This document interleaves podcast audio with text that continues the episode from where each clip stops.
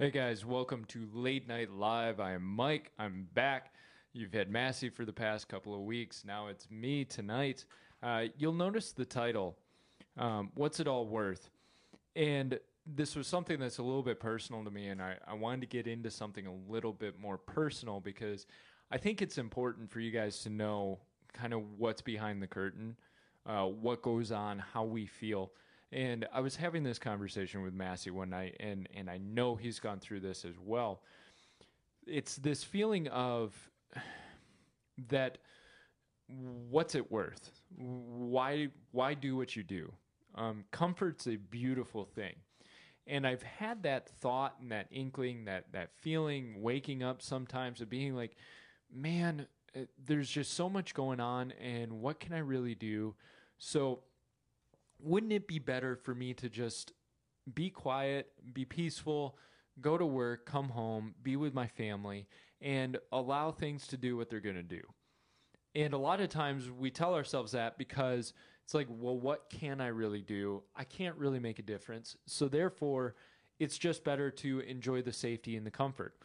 And I want to say what all is going on because I've got those moments, I'm sure you've had these moments of where it just feels like it's overwhelming. And it feels like it's just compressing you down. Um, we've had the pandemic, we've had riots, we've had PC and social justice culture run amok. There seems to be a never ending stream of progressive politicians um, who never cease being elected and eroding away our fundamental system, right? It's that game of inches, it's, it's, it's death by a thousand cuts. The, the rise of our enemies, the swallowing up the world of the world by China, uh, doxing and danger of being a voice during these times. Um, this includes cancel culture. And there's times where I sit at home and I think about all of this stuff and I think about the danger of even speaking up. And I think about the danger and, and the risk of saying your piece because there's so many news stories of people who they get doxxed or they get death threats, or they have people showing up to their door purely because they show a differing opinion. Um, Colion Noir, I don't know if you know him or not. He's a black guy. He's a gun rights activist and just real Second Amendment proponent. And he was on a podcast, and it was kind of an aside, but he talked about how he, he'll refuse to use his last name. Nobody in the public eye knows his last name.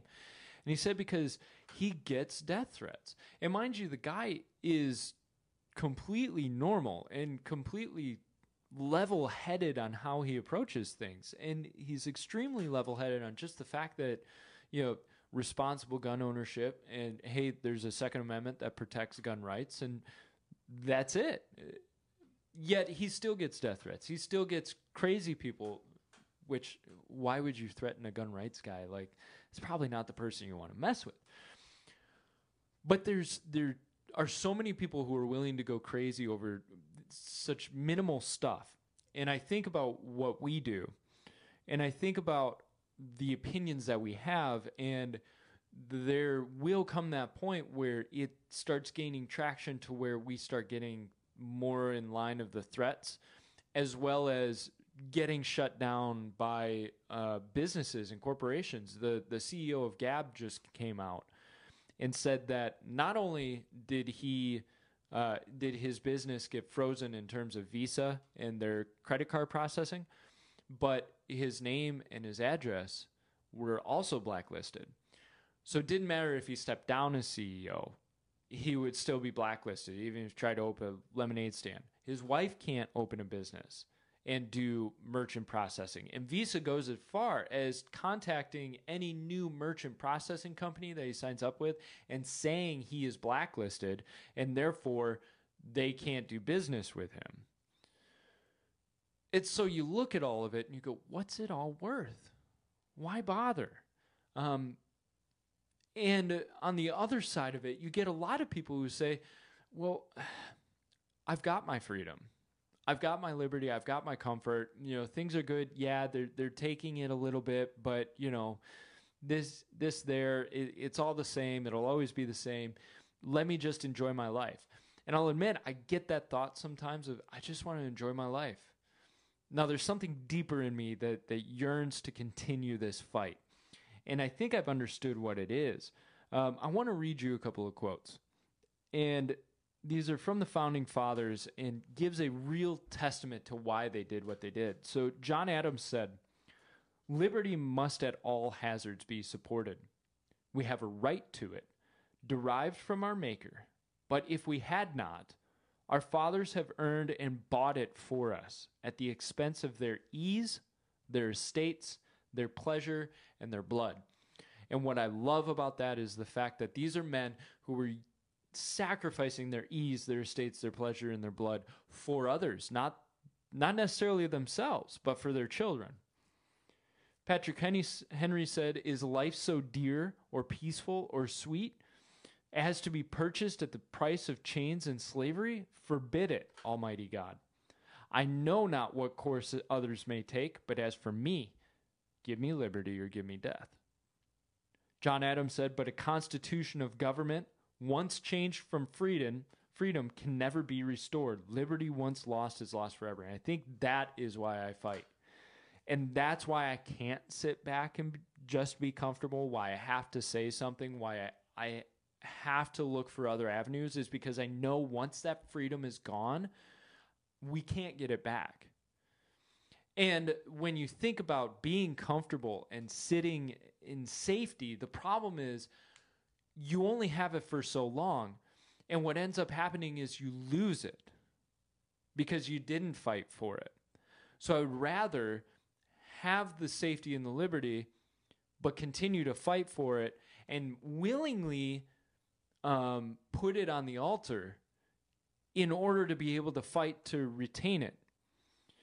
There's something there that we need to really contemplate on that. There's something significant about being able to give up something so that you can regain it. Now, if you're not hearing the biblical tones in that, then then we can have a great conversation about that because there's so much symbolism in that idea.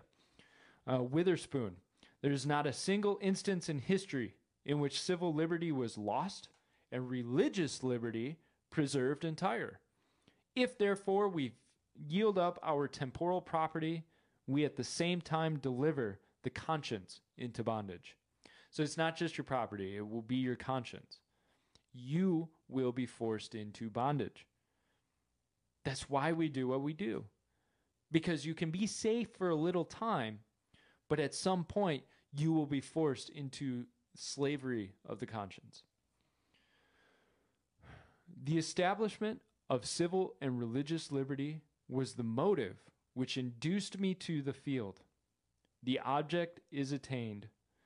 And now it remains to be my earnest wish and prayer that the citizens of the United States could make a wise and virtuous use of the blessings placed before them. That was George Washington.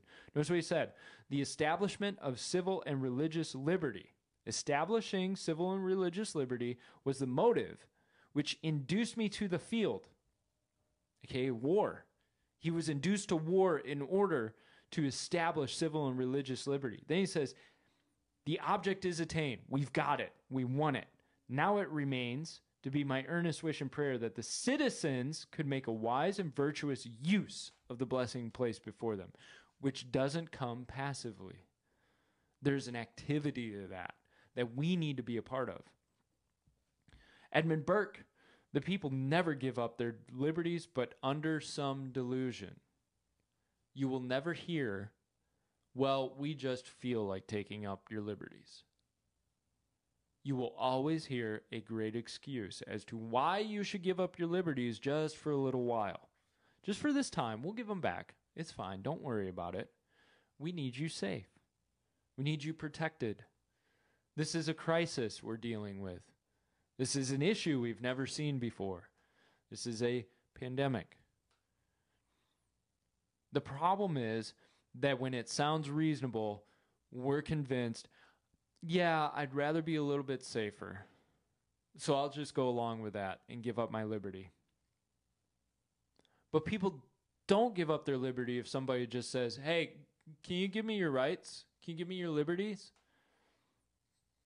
There has to be a delusion. That's why we stand so firm and why we look crazy at times because what people think you're doing is saying my liberties, but what you're really saying is no, this is a delusion and a useful crisis that will take my liberties that you won't return in full measure. They will never be returned to you in full measure. James Madison, liberty and order will never be perfectly safe until a trespass on the constitutional provision for either shall be felt with the same keenness that resents an invasion of the dearest rights, until every citizen shall be an Argus to espy, an Aegon to avenge the unhallowed deed, aka until the people are so vehemently opposed to the trespassing against their constitutional rights that nothing can happen. That they're so defensive over their constitutional rights that no one can make a squeak against the Constitution without the citizens rising up. We're not there. We're nowhere close to there. So we have to be vigilant. We have to be active. We have to be as defending of the liberties as we possibly can. Jefferson, timid men prefer the calm of despotism to the boisterous sea of liberty. Isn't that funny? Calm, safety, protection, security. It's timid men, which then, when you have a society full of timid men, what they end up doing is they end up saying, Well, I, would rather have the calm despotism because at least then I'm safe. And so the courageous men say, No, give me the boisterous sea of liberty. Give me something that I can ride, something that has risk to it, but still gives me the freedoms that, that have been given to me by God. There's a difference between timidity and courage. A timid man will sit and hope that maybe things will turn out. A courageous man knows to step up and do what he needs to do and what he can. And it might not be much, but at least it's something. Thomas Paine, or sorry, Thomas Jefferson, we are not to expect to be translated from despotism to liberty in a feather bed. Think about that. Can you somehow be translated from despotism to liberty while laying in bed, sitting on the couch? Somebody else will do it. Yeah, I, I, saw a story of veterans who are defending a veterans memorial, and there are militias that are starting to defend statues and monuments. Those are people who have had enough and they're starting to stand up. And I think a lot. I try to relate things back to other times. So I think a lot about the the revolution. I think about the war for independence. And what was it like being in that day? Like, could you imagine sitting in a pub with several of your close confidants, your your business partners, your political adversaries, even, and discussing and saying, we have to upend the system this system no longer works for us. This system is oppressing us in the truest sense. Could you imagine doing that? Could you imagine actually, and I'm not calling for this, but could you imagine actually having to take up arms against your ruling government? That the that's an energy, a a courage, a passion that is different from what we see in most people today. And the question is when is it justified, when is it not? But a courageous man will decide when it's justified. A timid man will always tell himself it's not justified. Thomas Paine, those who expect to reap the blessings of freedom must, like men, undergo the fatigues of supporting it. And this gets back to what I was talking about. Why bother? Because it takes energy, it takes expression, it takes a push to continue that fight, to keep going. So I say this I say all this to encourage you guys that when you have that moment of what can I do? It's overwhelming. There's too much. They're they're winning on every front. We have the Lord. And I know that sounds like a catch all. I know it sounds like something that, that's kind of cliche, but it really is true because if you ever notice, the Lord never won with a majority. Man, he would go out of his way to win with a minority. And what he was actually looking for were faithful and righteous men who had courage to stand up. And part of courage is faith. You have faith in the Lord, and therefore you step out in courage. We can step out with the Lord. We can go there. We can make our voices heard. We can do the actions that God has called us to do because we have faith in who He is and we have faith in what He can do. And dang it, the Lord loves liberty. You can't show me anywhere in the Bible where the Lord loves oppression, where He loves slavery, where He loves tyrannical despotism governments run amok. I mean, free will was the gift given to Adam and Eve. It was their fault they, they misused it, but he gave free will, which means he gave the essence of liberty, the foundation of it. You can walk forward with him, and you can fight. And maybe it's as simple as talking into an iPhone at 10:30 at night on a Thursday when your bed is calling. Maybe that's what you you do right now. Maybe you've got more in you. Maybe there are other things that you see are are reasonable and and reachable at this moment for you. But know that our founding fathers gave up everything and were willing to sacrifice everything for this ideal that they had of a virtuous and liberty minded land. They wanted to be a shining light on a hill. And they're willing to give up their lives for it. And I guess my question to you is is the safety and the comfort worth it to see it all go down in flames? Were you willing to give up a little bit of that safety and comfort? Are you willing to take a little bit of risk to help preserve the liberty that was fought so dearly for you? So I'm going to end it here. I hope you guys got something out of that because thinking back to the founders is what keeps me going. So if you ever feel overwhelmed with all of this stuff, A, get a hold of us. You can share, you can like, you can comment, right? You can reach out on Facebook, send us messages, let us know how you're feeling, what you're thinking, where you're at. Um, but remember, there are other people who are fighting. There are other people who are moving forward, and you can do it too.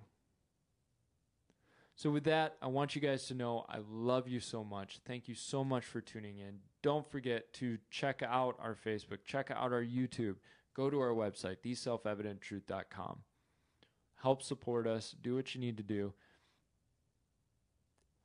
Something. And if you need an idea of what you can do, start praying. See where the Lord wants to take you. My prayer is that the Lord would open the doors for me to do more. This is, I want more, right? Too small right now. But it's in His timing. So, with that being said, I love you guys so much. I hope you have a great night. And remember, don't stay in your feather bed because you'll end up losing your freedom that you thought you were retaining. All right. Have a great night. Love you guys.